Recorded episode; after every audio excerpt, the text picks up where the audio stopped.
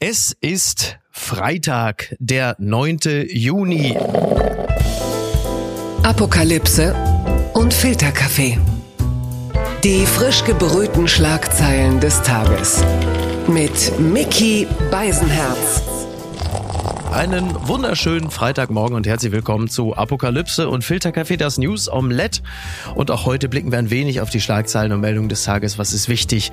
Was ist von Gesprächswert? Worüber lohnt es sich zu reden? Und im kompletten Süden, Südwesten des Landes, da ist heute ein Brückentag und trotzdem sind so viele Leute, die gebannt vor ihren Empfangsgeräten sitzen. Und das tun sie natürlich aus einem Grunde, denn hier ist der Mann zu Gast, der regelmäßig den Dienstag und mehrere weitere Tage ähm, ja, wie soll ich sagen? Ich sag, komm, ich, heute greife ich mal so richtig verzaubert, möchte ich fast sagen. Verzaubert.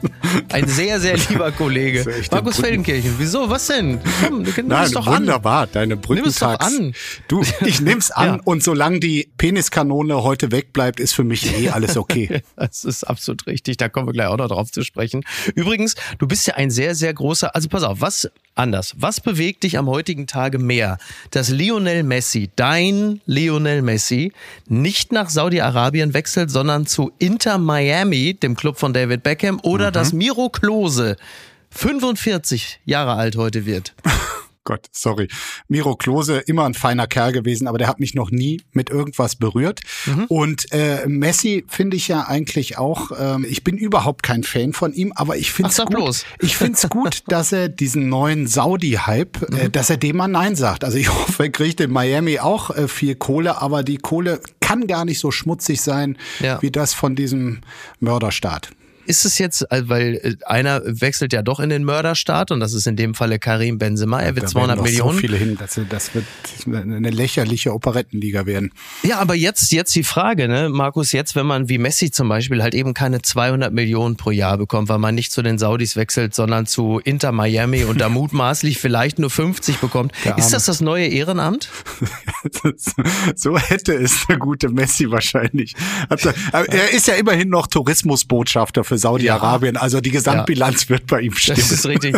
Das ist richtig. Miro Klose, interessant. Du hast gesagt, der hat dich nie wirklich berührt. Geht mir in gewisser Hinsicht ähnlich. Er hat ja wirklich eine großartige Karriere als wahrscheinlich der letzte richtig gute deutsche Mittelstürmer, wenn Aha. ich mich recht erinnere. Ja. Was ich finde, er hat mich aber menschlich immer kalt gelassen, hat mich nie wirklich besonders interessiert. Was ich witzig finde, muss man mal googeln, musst du auch mal schauen.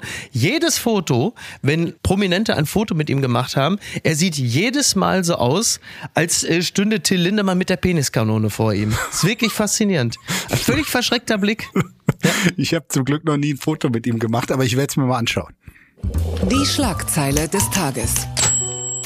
Russen beschießen Fluthelfer bei Herson. So berichtet es t-online.de beziehungsweise t-online zitiert Zelensky. In der Südukraine laufen die Evakuierung aus den überfluteten Gebieten. Der ukrainische Präsident hat Russland einen schweren Vorwurf gemacht. Zitat, wenn unsere Kräfte versuchen, die Menschen rauszuholen, dann werden sie von den Besatzern aus der Entfernung beschlossen. Das sagte Zelensky in einem Interview mit Welt, Bild und Politico in Kiew. Also er hat mit Paul Ronsheimer gesprochen. Mhm. Die Situation in den überschwemmten Gebieten ist natürlich äh, gleichermaßen unübersichtlich wie dramatisch. Ich weiß derzeit gar nicht, ähm, ob äh, zu den vielen verletzten und betroffenen Menschen mittlerweile auch, auch Tote dazugekommen sind. Ich kann das nicht sagen. Was man aber sagen kann, ist, dass diese ganze Geschichte jetzt auch äh, eine humanitäre Katastrophe wird, weil es natürlich auch um Trinkwasser geht, um sanitäre Anlagen, um Menschen, die auch aus ihren Häusern gar nicht mehr raus wollen, aus dem Gebiet gar nicht mehr raus wollen. Sei es, weil sie alt sind und oft alte Leute dazu neigen zu sagen, ich verlasse mein Haus nicht mehr oder möglicherweise auch mittlerweile in so eine Art Duldungsstarre verfallen sind? Fragezeichen. Ja, also was die Motivation der einzelnen Leute ist, das kann ich natürlich von hier auch nicht sagen, aber es ist tatsächlich so, dass das äh, eine, eine Katastrophe ist, ähm, die Folgen dieses Dammbruchs. Ähm, das äh, Wasser ist verunreinigt, äh, überspült dort nun riesige Gebiete, nicht nur Wohngebiete, sondern auch die Felder, von denen die künftige Nahrung kommen soll. Also es ist alles ganz, ganz schlimm. Dennoch ist ja die große Frage nach wie vor im Raum, wer diesen Dammbruch Verursacht hat. Mhm. Und äh, es kann schon sein, dass wir da mal wieder auch in den Medien dem schnellen Reflex erlegen sind, naja, das Üble und Böse kann ja nur von russischer Seite mhm. sein. Und da waren sich die Narrative ja sehr schnell einig. Ehrlich gesagt hat jetzt militärisch gesehen, wenn man das mal genau auffächert, keine der beiden Seiten äh, irgendeinen konkreten Vorteil davon. Also 60 Prozent des überschwemmten Gebietes ist ein Gebiet, was von Russen äh, kontrolliert wird. Also mhm. warum sollten die sich da äh, selbst ihr Gebiet, was sie ja schon einmal erobert naja. hatten und irgendwie für wichtig halten, quasi äh, zerstören? Offenbar sind auch äh, Teile der russischen Armee auf diesem Gebiet. Und das, was umgekehrt gesagt wurde, so von wegen, naja, die fürchten die große, ja jetzt offenbar begonnene äh, Frühjahrsoffensive oder Sommeroffensive ja. der Ukraine und wollen quasi den Fluss Dnieper mhm. unüberquerbar machen für die Ukrainer. Da sagen auch Militärstrategen, das macht überhaupt keinen Sinn, weil äh, da über den Fluss an dieser Stelle, wo jetzt die Überschwemmungen sind, da wären die Ukrainer eh nicht drüber gegangen. Also es gibt ganz, ganz viele Fragezeichen und bevor ja. man sich da festlegt, würde ich echt zur Vorsicht raten. Mhm. Jetzt mal die andere Frage. Äh, Dammbruch auch im metaphorischen Sinne? Also Scholz hat ja von neuen Dimensionen des Krieges gesprochen. Hast du das auch so empfunden oder ist es etwas, wo du sagst, na ja, äh, mit solchen Dingen ist ja zu rechnen. Stichwort auch äh, Saporischa ja. und AKW. Naja, also über die humanitäre Katastrophe sind wir beide uns ja einig und alles, was quasi in diese politische Deutung geht, wie, was hat Scholz gesagt, sorry? Neue Dimension des Krieges. Genau, da muss ja quasi die Schuldzuweisung vorher geklärt sein, um das so zu machen. Also der, der Scholz hat natürlich in der Annahme gesprochen, es waren auf jeden Fall die Russen. Und da wäre ich ehrlich gesagt vorsichtig genauso. Wir erinnern uns bei der plötzlichen Sprengung der Nord Stream Gasline, da waren sich auch am Anfang alle einig, mhm. ja, wer soll das sonst gemacht haben? Außer alles Komische kann nur von den Russen kommen, weil die führen schließlich diesen furchtbaren Krieg. Mittlerweile deuten die meisten Ermittlungsergebnisse Hinweise darauf hin, dass es ein irgendwie geartetes ukrainisches Kommando war. Also auch da nicht alles Böse kommt in diesem Krieg von russischer Seite. Gucken mal, wer da spricht. Wer das Asylrecht antasten will, spielt das dreckige Spiel der AfD mit, so zitiert die Welt. Nancy Faeser vor den EU-Beratungen am Donnerstag drang Innenministerin Nancy Faeser auf eine Reform der europäischen Asylpolitik. Ein Vorstoß des sächsischen Ministerpräsidenten Kretschmer lehnt sie ab. Es gebe keinen, Zitat, isolierten deutschen Weg. Ja, also jetzt, während wir sprechen, da sind die EU-Innenminister noch äh, in einem zähen ringen darum, wie das ähm, Asylrecht, wie Migration innerhalb der EU äh, künftig geregelt werden soll. Ich weiß nicht, wie es dir geht. Ich verspreche mir nicht allzu viel davon, denn wir reden ja über ein Europa, das aus äh, Ländern sich zusammensetzt wie, und jetzt kommen die unvermeidlichen Ungarn und Polen, aber auch Giorgia Melonis Italien. Da wird es natürlich interessant, unter anderem ja auch, weil da dieser Vorschlag im Raume steht, also dass äh, für all die Geflüchteten Staaten, die so manche Länder wie zum Beispiel Ungarn nicht aufnehmen, äh, es dann quasi eine Ausgleichszahlung ja. geben solle. 20.000 Euro. 20.000 Euro. Für jeden nicht ja. aufgenommenen. Ja. ja. Also was, was versprichst du dir davon? Und wir kommen auch gleich nochmal auf den Satz von Nancy Faeser zu sprechen. Den fand ich auch interessant. Ja, also erstmal diese, dass man sich quasi freikaufen kann äh, davon äh, Flüchtlinge, ja. die eigentlich äh, per Kontingent äh, über ganz Europa verteilt werden sollen und nicht nur das. Da hat Deutschland natürlich ein Rieseninteresse dran, weil tatsächlich statistisch gesehen viele mhm. von äh, den Geflüchteten dann wohl am liebsten nach Deutschland äh, reisen wollen. Also mit dieser Kontingentlösung wollen sie das zumindest ein wenig reduzieren und dann, wie es in Europa so ist, äh, der Deal ist dann immer krumm und schief und dann hat man diese Sache mit den ja. Ausgleichszahlungen. Ich ja. meine, wir Deutschen haben lang genug irgendwie quasi uns an Dinge nicht beteiligt und uns freigekauft und sollte das nicht ja. äh, ganz fremd sein. Viel problematischer finde ich, was da, ob es jetzt kommt, wissen wir nicht, weil mhm.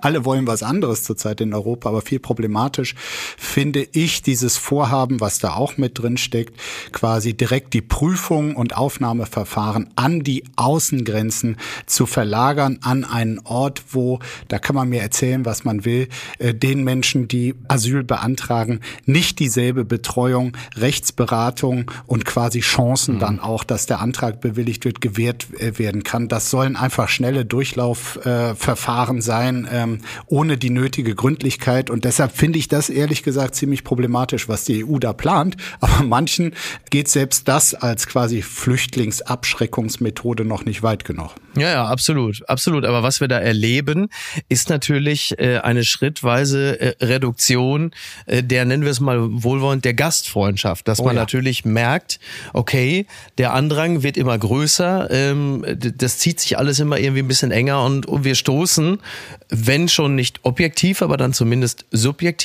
an die Grenzen unserer Belastbarkeit. Und wir müssen jetzt mal äh, andere Regularien festzurren, wer denn jetzt überhaupt rein rechtlich gesehen zu uns kommen darf. Und mhm. das ähm, bedeutet natürlich. Das will die Union. Das, das will die, genau, das will die Union.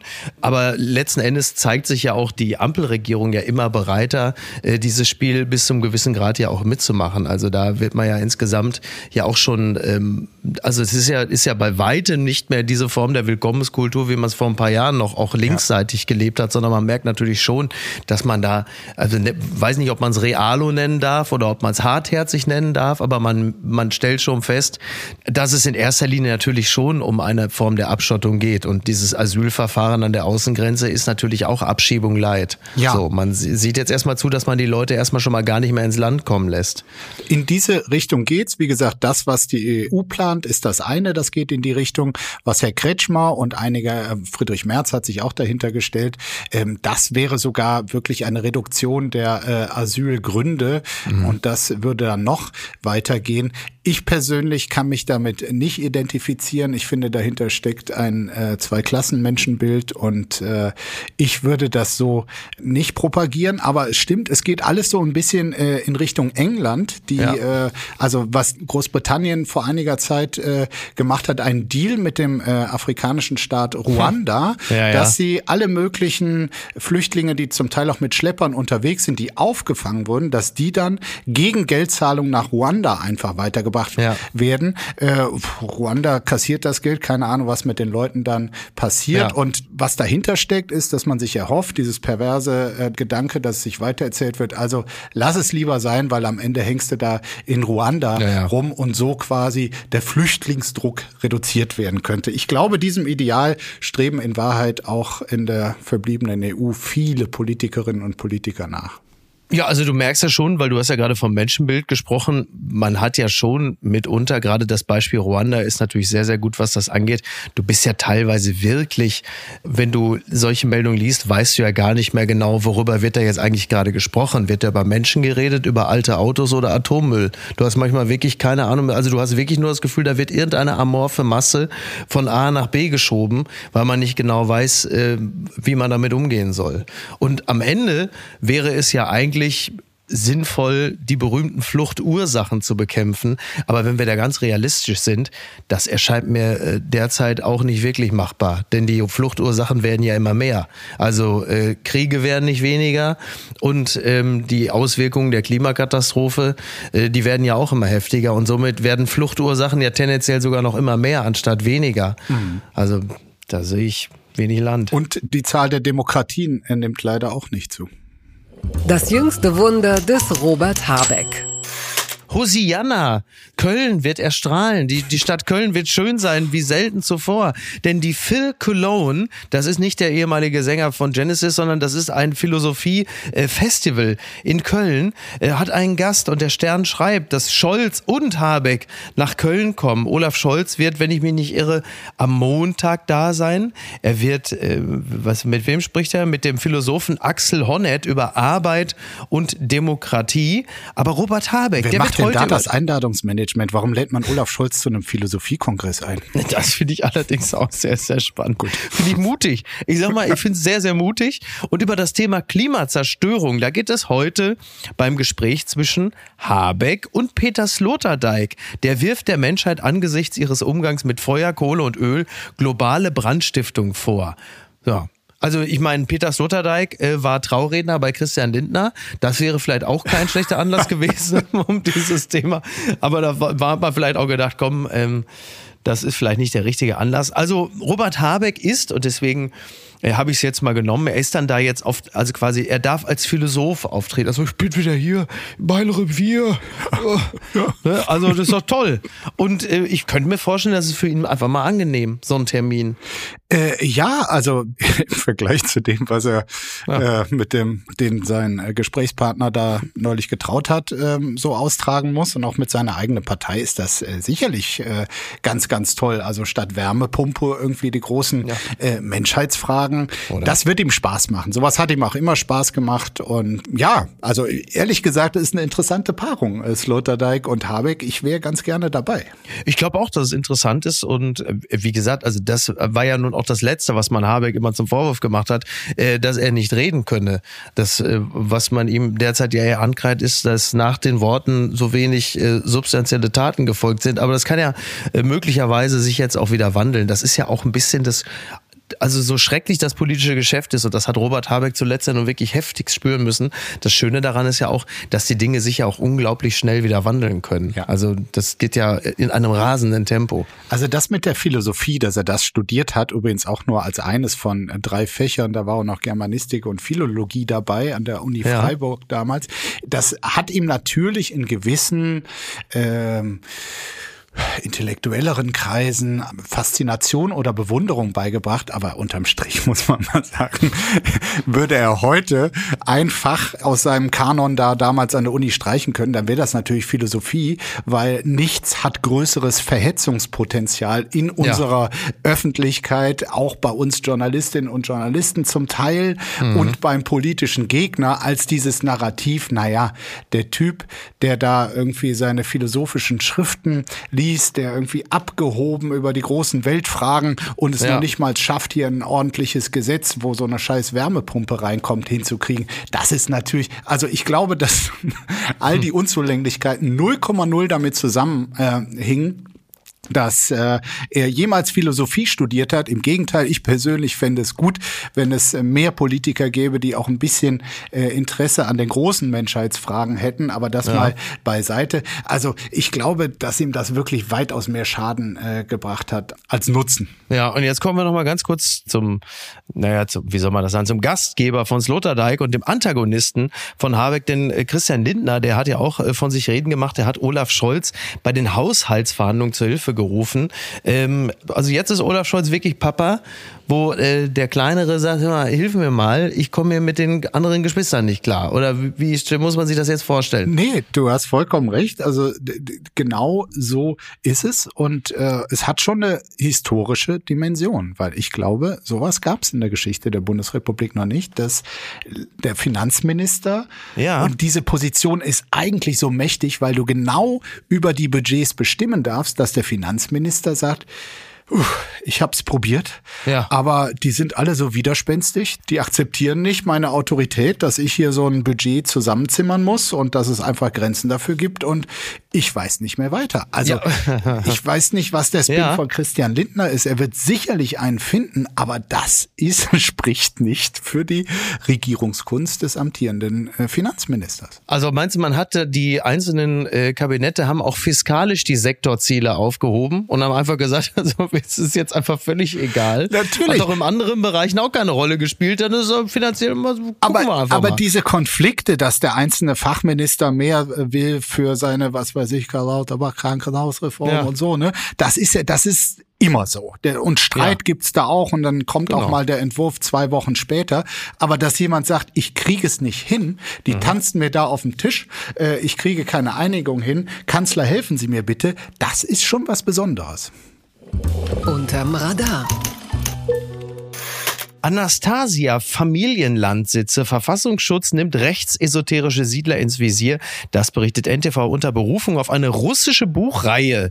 Verschreiben sich Anhänger der Anastasia-Bewegung einer kruden esoterischen Rückbesinnung auf Familie und Natur, völkisches und antisemitisches Gedankengut inklusive. Auch in Deutschland gibt es solche Siedler. Der Verfassungsschutz hat sie nun im Blick. Also das Ganze äh, sind Siedlungsprojekte äh, im Ortsteil Grabow der Brandenburger Gemeinde Gemeinde Heiligen Grabe im Landkreis Ostprignitz-Ruppin. Und es geht um die Romangestalt Anastasia des russischen Gegenwartsautors Wladimir Megre. Hm. Und äh, wie gesagt, ne, Rückbesinnung auf die Natur, reaktionäres Gesellschaftsverständnis, Familienlandsitze. Also müssen da jetzt reiche Berliner, die ihre Datscha in Brandenburg haben, sich künftig Sorgen machen. Nicht, dass sie selbst da ihre, Ja. ihr Zweitleben nach der Romangestalt Anastasia leben. Äh, Haben wir jetzt unsere eigenen Amish-People endlich, Markus. Aber natürlich, wie es in Deutschland äh, üblich ist, inklusive Antisemitismus. Ohne geht's ja nicht. Ohne geht's nicht. Das ist ja Äh, klar. Nee, genau. Also, ähm, also man muss sagen, es ist jetzt nicht die Mehrheit Wir der nehmen das Landbevölkerung. ernst, natürlich. Ja, das ist, das ist richtig. Weil das hier, richtig. das Nein, sagt um doch Gottes auch, Willen. das Ja. äh, heißt ja auch, also diese spezielle Gruppe, das sei also eine Personenzahl, heißt es hier vom Verfassungsschutz, äh, vom unteren bis mittleren zweistelligen Bereich. Aber Nein, äh, da müssen wir, also Mar- Markus, das müssen wir natürlich auch wirklich ganz, ganz klar machen. Wir Ja. behaupten an dieser Stelle jetzt nicht, dass alle in brandenburgischen Dörfern Antisemiten sind. Die anderen sind natürlich einfach ganz normal rechtsradikal. Das ist doch völlig So, klar. nein, finde ich auch. Man sollte So, hier ne? jetzt auch, Muss auch, man schon äh, auch dazu- genau, auch wenn Unterhaltung hier gefragt ist, muss man schon auch differenzieren. Und ich finde das Finde ich wichtig, auch, ja. dass du das auch Ja. immer, dass du da Danke. immer drauf achtest, dass da kein wichtig. Quatsch erzählt wird. Ähm, so. Und trotzdem fragt man sich, also selbst wenn diese konkrete Anastasia-Bewegung überschaubar ist, es gibt andere Bewegungen Ja. äh, ganz ähnlicher Art und offenbar gibt es da wirklich so ein Bedürfnis äh, in einem gewissen Milieu, dass du dich einfach wieder auf ganz überschaubare Regeln für dein äh, Leben besinnst. Also dieses ganze Komplexe, was es in unserer heutigen Gesellschaft gibt, Ja. das einfach mal weglassen. Die Hierarchien sind klar. Die Frau hat ihren Mann anzuhimmeln, sich um die Kinder zu kümmern. Der steht auf dem Acker und gemeinsam putzt man abends die Möhren. Ich meine, wenn das, Ist das ein quasi dein Synonym? Ist das, hast du da gerade ein Synonym äh, quasi, da putzt man die Möhre? Ist das irgendwie im Rheinischen irgendwie, ist das eine Chiffre, Markus? Nee, das wir können offen war reden. einfach ein Bild dafür, um sich so. die Sachen, die aus der Erde kommen, Verstehe. zu kümmern und ansonsten eigentlich nichts. Und all das, was wir hier besprechen und uns die Köpfe drüber machen und wer war das jetzt da am Staudamm und Ja. ähm, äh, welche EU-Asylverfahren wollen wir haben, das ist dann natürlich alles weg in dieser wirklich sehr, sehr Übersichtlichkeit. Und ich glaube oder fürchte, dass es einfach ein wachsendes Bedürfnis danach gibt und dann bist du auf einmal bei irgendwelchen Romanfiguren von russischen Ja. Gegenwartsliteraten. Ja, aber da, da muss es ja dann wirklich teilweise in diesen äh, brandenburgischen Dörfern aussehen, als wird da der zweite Teil von das Weiße Band gedreht, ne? Das ist ja wirklich faszinierend. Oh, ein großartiger. Film, aber auch ja, gruselig. fantastischer Ja, genau. Ja, ja, wi- wirklich. Ja, Ja, an diese absolut. Stimmung denke ich auch, wenn ich mir so eine Ja. Community da vorstelle. Also, sorry, wenn ich Ihnen Unrecht tue, liebe Ja, aber wenn die da irgendwelche, wenn die da irgendwelche Romane nachspielen wollen, warum machen sie das nicht wie einfach alle äh, irgendwie Shades of Grey? Äh, dann hast du wenigstens, wenn die Bullen dann irgendwann kommen, dann sind die alle schon mit Kabelbindern schon festgemacht. Ne, Das wäre ja dann auch für das SEK einfacher, dass man sagt, schön, dass ihr alle schon an der Heizung festgemacht seid. Da müssen wir euch ja nur noch einsammeln. Fantastisch. Naja, gut. Bitte empören Sie sich jetzt. Rammstein spielt in München wortlos und ohne Peniskanone. Ich zitiere gerne die Augsburger Allgemeine. Die Vorwürfe gegen Rammstein-Sänger Till Lindemann überschatteten das Konzert in München. Vor dem Olympiastadion protestierten rund 50 Menschen. So verlief das Konzert. Da gibt es hier einen Bericht in der Augsburger Allgemeine. Interessant zu lesen. Unter anderem zum Lied Puppe schiebt Lindemann wie gewohnt einen zweieinhalb Meter großen Kinderwagen über die Bühne, nur um die darin liegende Puppe abzufackeln, bis es Konfetti regnet und alle Juhu schreien. Und, äh, und das ist auch wichtig, eine Änderung in der Setlist gibt es. Anders als bei den vorherigen Konzerten der Tour wird das Lied Pussy gestrichen. Darin heißt es, You've got a pussy, I have a dick, so what's the problem? Let's do it quick. Auf diese Botschaft wollte Rammstein angesichts der aktuellen Vorwürfe wohl verzichten und auch auf die Darbietung. Normalerweise sitzt Lindemann auf einer riesigen penisförmigen Kanone und bespritzt das Publikum mit Schaum. Schade. Und äh, ich zitiere das natürlich, A, weil es so herrlich absurd ist, er verzichtet auf die Peniskanone und zum anderen, weil Rammstein ja nach wie vor noch Konzerte in München spielen wird. Also am Freitag ähm, ist jetzt Pausentag, da muss sich die Band erstmal ein bisschen erholen von dem, was in den letzten Tagen los war. Äh, die Bildzeitung sagt ja auch, ähm, also das fand ich auch interessant. Die Bildzeitung fragt so ein bisschen, was macht das mit den Musikern? Fand Ja. ich auch irgendwie eine interessante Frage. Ganz Weinende Männer von der Band, das ist herzerweichend.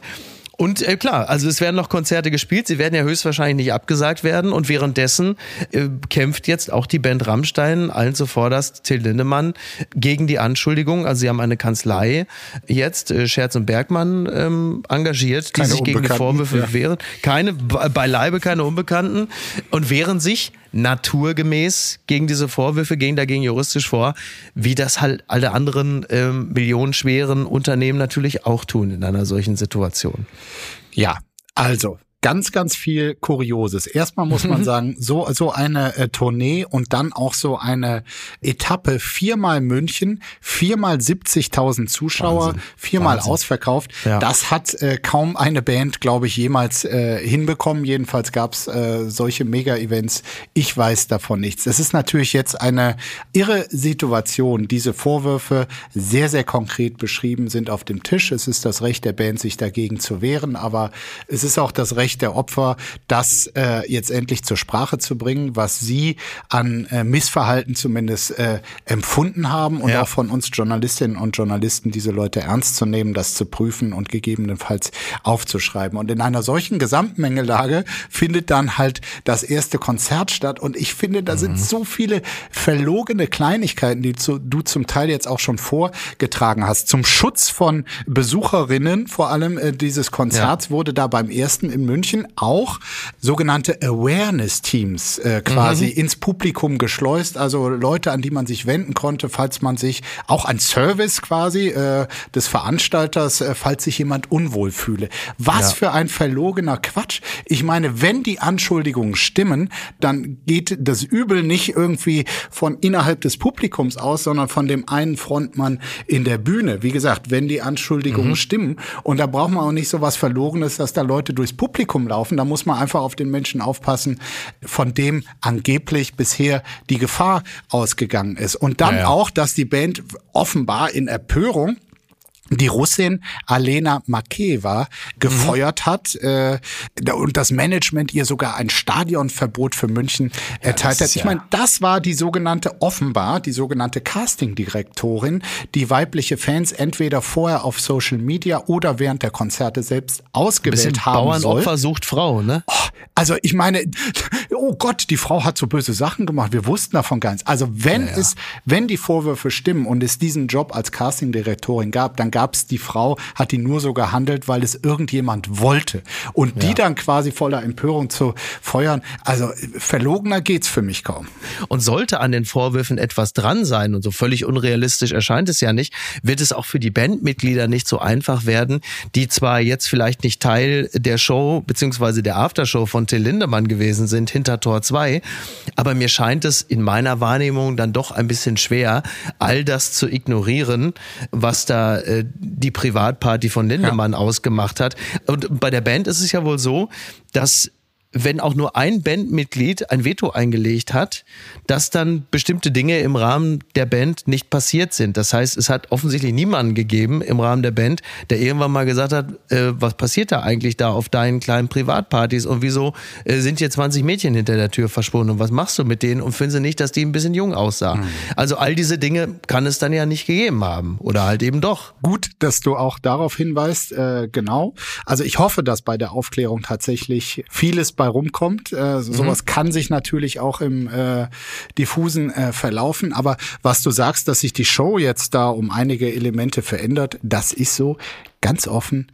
Ich halte es persönlich für verkraftbar und ich glaube, es ist auch jetzt, sagen wir, kein Verlust fürs äh, Weltkulturerbe, wenn äh, Till Lindemann nicht auf einer riesigen penisförmigen Kanone herumfährt und das Publikum mit Schaum bespritzt. Das Kleingedruckte. Ja, bleiben wir doch mal in dem Fachbereich. Syphilis cases oh. at highest level oh, for 75 years in England last year. Das meldet The Guardian. Figures also show gonorrhea diagnosis rose by 50% to 82 600.000, the highest figure since records began in 1918. Also es gibt ist halt Ist das jetzt die Penisstudie Light oder was? Das ist die Penisstudie Light. Ich habe es trotzdem mal äh, mit reingenommen. Äh, Niki hatte mir die geschickt. Liebe Grüße an dieser Stelle. Vielen Dank. Ich weiß nicht, warum sie mir das geschickt hat. Was wollte sie mir damit sagen? Aber also die, die erhöhte Anzahl von Syphilisfällen seit 75 Jahren nicht mehr so heftig, ähm, dass insgesamt äh, sexuell übertragbare Krankheiten wieder mächtig zugenommen haben. Und da versucht natürlich der Guardian auch darauf Antworten zu finden, warum das so ist. Unter anderem hat es natürlich etwas zu tun, zum Beispiel mit solchen äh, Apps wie Tinder, aber auch Sexpartys Gruppensexpartys und insgesamt einer gewissen Sorglosigkeit. Und da würde ich jetzt mal so als Hobbysoziologe sagen, das hat natürlich auch ein bisschen damit zu tun, dass äh, die Problemfelder in der Welt derzeit andere sind. AIDS hat auch seinen Schrecken verloren, weil in so einer diffusen Wirklichkeitswahrnehmung man ja glaubt, ja, also es ist ja nicht mehr wie in den 90ern, wo man einfach, wenn jemand eine HIV-Diagnose hatte, war klar, äh, der ist bald verstorben. Jetzt ist es eher so, ja, man hat's, aber man nimmt dann so Tabletten, dann geht das auch irgendwie HIV und viele andere Krankheiten, Syphilis und Co., äh, die früher natürlich einen riesigen Schrecken hatten, haben auch diesen verloren, weil sich niemand mehr so wirklich daran erinnert, wie das mal gewesen ist, als das als wirklich eine, eine echte Seuche gewesen ist. Also die Sorglosigkeit im Allgemeinen, was das angeht, nimmt einfach total ab. Ja. Und dann steigen die Fälle halt wieder. Also wann immer du mir so eine Unterleibstudie unterjubelst, ärgere ich mich natürlich zuerst, aber dann lese ich sie natürlich auch ganz gewissenhaft. Und das, ja. das mag stimmen, was du gerade gesagt hast. Es ist allerdings auch so, dass ähm, es eine Abnahme dieser Geschlechtskrankheiten zu Zeiten der Corona-Pandemie gab, weil es mhm. offenbar ja, dann tatsächlich viel weniger sexuelle Kontakte gab. Ja. Äh, und ähm, ja, ich habe euch alle vor Syphilis geschützt, also, aber da hat das mal einmal einen Dank gekriegt, einmal ein Danke, Danke. nichts, gar nichts. Die Gonokocke, nichts habt ihr gekriegt, aber dass da einer mal ein nettes Wort verliert, gar nichts. Ja, so sieht's okay, aus. Okay, können wir ja hier mal machen. Danke. Ja, so. Ja, und äh, dann ähm, muss man aber auch sagen, äh, da weisen Sie hier im Guardian auch darauf hin, dass äh, diese Studie von wegen jetzt quasi die höchste äh, Rate gemessen werden, diese Zahlen seit 1918 und die Bereitschaft, sich zu testen oder zu untersuchen, dass das überhaupt mhm. statistisch erfasst wird, die hat natürlich auch in den letzten Jahren äh, im Vergleich zum Jahr 1918 also stark zugenommen. Vielleicht sind diese Zahlen gar nicht so ungewöhnlich, wie auf den ersten Blick sie hier wirken. Du und äh, jetzt, wo ja auch die Aftershow-Partys bei Rammstein gestrichen sind, kann man auch davon sinken. ausgehen, dass die Zeit. Was ist denn da schiefgelaufen? Newszone meldet, what the fuck? So schreiben die offensichtlich bei Newszone. 120 K, also 120k Strafe für 30 km zu viel. In Finnland war ein Autofahrer zu schnell unterwegs, jetzt muss er eine mega Strafe zahlen. Newszone, so schreiben die da. Toll, das ist ja klasse. Der Mann ist mit seinem Auto in der 50er Zone 82 km/h gefahren, also 32 km/h zu viel. Jetzt muss er eine Geldstrafe von 121.000 Euro bezahlen. Das berichten mehrere Medien übereinstimmt. Und jetzt kommt auch noch, mit dem Geld könnte man sich über 50 Jahre lang jeden Tag einen Döner kaufen. Danke Newszone die News Zone, die machen es einfach anschaulich, die Nachrichten. Finde ich super. Aber wirklich toll, News Zone, große Klasse. Da müssen wir glaub, häufiger von, mitarbeiten. Wirklich sehr, sehr gut. Ich glaube, die kommen von Das Ding oder so, also große Klasse. Hier in Deutschland müsste der Mann laut Bußgeldkatalog 228,50 Euro bezahlen. Äh, das ist lustig, weil ich nämlich tatsächlich vor nicht allzu langer Zeit ziemlich exakt dieses Vergehen. ähm, allerdings bin ich nicht in der 50er-Zone 82 gefahren. Nee. Das muss ich dazu sagen. Ich bin auf der Autobahn, aber da, wo plötzlich die Autobahn sich tempomäßig massiv reduzierte. Aber ich war auch äh, irgendwie knapp über 30 zu viel und habe nämlich eine Summe von, ich glaube, 270 zahlen müssen. Miki, ich aber kann eben nicht 120.000. Wenn ich dir einen Tipp einfach fürs Leben ja. geben kann, ist, zieh niemals nach Finnland. Ja. Weil äh, ich meine, das richtet sich dort zum einen nicht nur nach der äh, Geschwindigkeit, die du drüber warst, sondern auch nach dem Einkommen. Und ich sag mal, ja, wenn du da klar. in Finnland 30 kmh drüber bist, dann zahlst ja. du nicht 120.000 wie der Mann da, so ein Vorzugspreis. Da ist direkt mal eine Million weg. Das wollte ich gerade sagen. Und das schon in meinem Falle ja schon im Grunde genommen äh, bei kleinsten Übertretungen. Da ist ja schon ab 10 kmh ist im Grunde genommen, kann ich direkt die Yacht, äh, kann ich direkt veräußern. Das ist völlig richtig. Aber das Prinzip, also ich bin natürlich überhaupt nicht dafür, dass ich jetzt mal irgendwie 120.000 Euro für 30 kmh zahlen sollte. Aber das Prinzip ist natürlich total richtig, dass die Strafe sich bemisst an dem Verdienst der zu bestrafenden Person. Denn das ist im Sinne der Straßenverkehrsordnung eine totale Ungerechtigkeit, dass äh, der Multimillionär dasselbe äh, bezahlen muss wie die äh, gerne und häufig zitierte Krankenschwester. Total. Denn die Strafe empfindet in dem Falle ja nur die Geringverdienerin, aber nicht der Millionär. Der sagt halt, ja mein Gott, 200 Euro, ja, ist also doof, aber Bitte. Machen wir es kurz. Der Hauptleidtragende einer solchen Reform in Deutschland wärst du, aber es wäre ja. absolut sinnvoll. Und was schreibt eigentlich die Bild? Post von Wagner. Mythos Wald. Wenn der deutsche Wald brennt, dann brennen mehr als Bäume. Es brennen Hänsel und Gretel, Rotkäppchen. Manche Menschen haben die Wüste als Heimat. Wir Deutsche haben den Wald. Er ist heimelig und unheimlich. Siehe Rotkäppchen und der Wolf. Bevor wir christianisiert wurden, hatten wir Deutsche den Baumkult. Unter Eichen sprachen die Germanen ihr Recht. Heute haben Wissenschaftler erforscht, dass Bäume anfangen zu zittern, wenn im Wald das Geräusch einer Sägemaschine aufheult. Bäume leben. Momentan sterben sie, weil sie nicht genug Wasser haben, eine weggeworfene Zigarette, ein Blitzschlag genügt. Es tut einem das Herz weh, wenn Fichte für Fichte in den Flammen stirbt. Auch die Eichen, die Linden fangen Feuer. Wenn die Wälder brennen, verlieren wir unsere besten Freunde. Sie atmeten für uns, aber jetzt verdursten sie. Zu wenig Regen, zu wenig Wasser. Was wird aus uns, wenn wir auch wir zu wenig Wasser haben? Herzlichst, Ihr Franz Josef Wagner.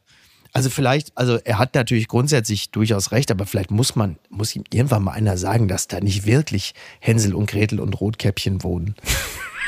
Das wäre ein sehr sinnvoller Hinweis. Und die Räuber.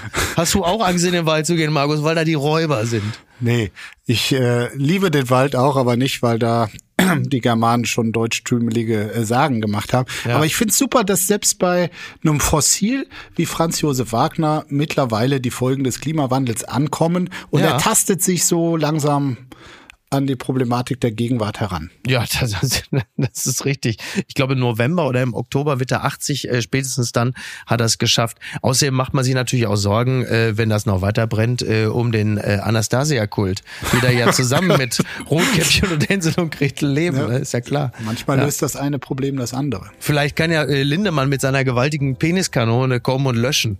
Da kommt doch eh Schaum raus. Die ist aussortiert. Ja, die Bei ist Rammstein, aussortiert. Aber auch hier, bitte. Alles klar. Markus, ich danke dir ganz herzlich. Ich wünsche dir ein schönes Restwochenende. Ich äh, freue mich sehr, dich am Dienstag wieder zu hören und ich verspreche dir, ich werde dir äh, zeitnah eine neue Untenrum-Studie mitbringen. Mach's gut, lieber Micky. Ach, okay. Gut. Bis bald. Apokalypse und Filtercafé ist eine Studio Bummens Produktion mit freundlicher Unterstützung der Florida Entertainment. Redaktion Niki Hassania. Executive Producer Tobias Baukhage. Produktion Hanna Marahiel.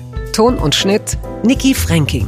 Neue Episoden gibt es immer montags, mittwochs, freitags und samstags. Überall, wo es Podcasts gibt. Stimme der Vernunft und unerreicht gute Sprecherin der Rubriken Bettina Rust.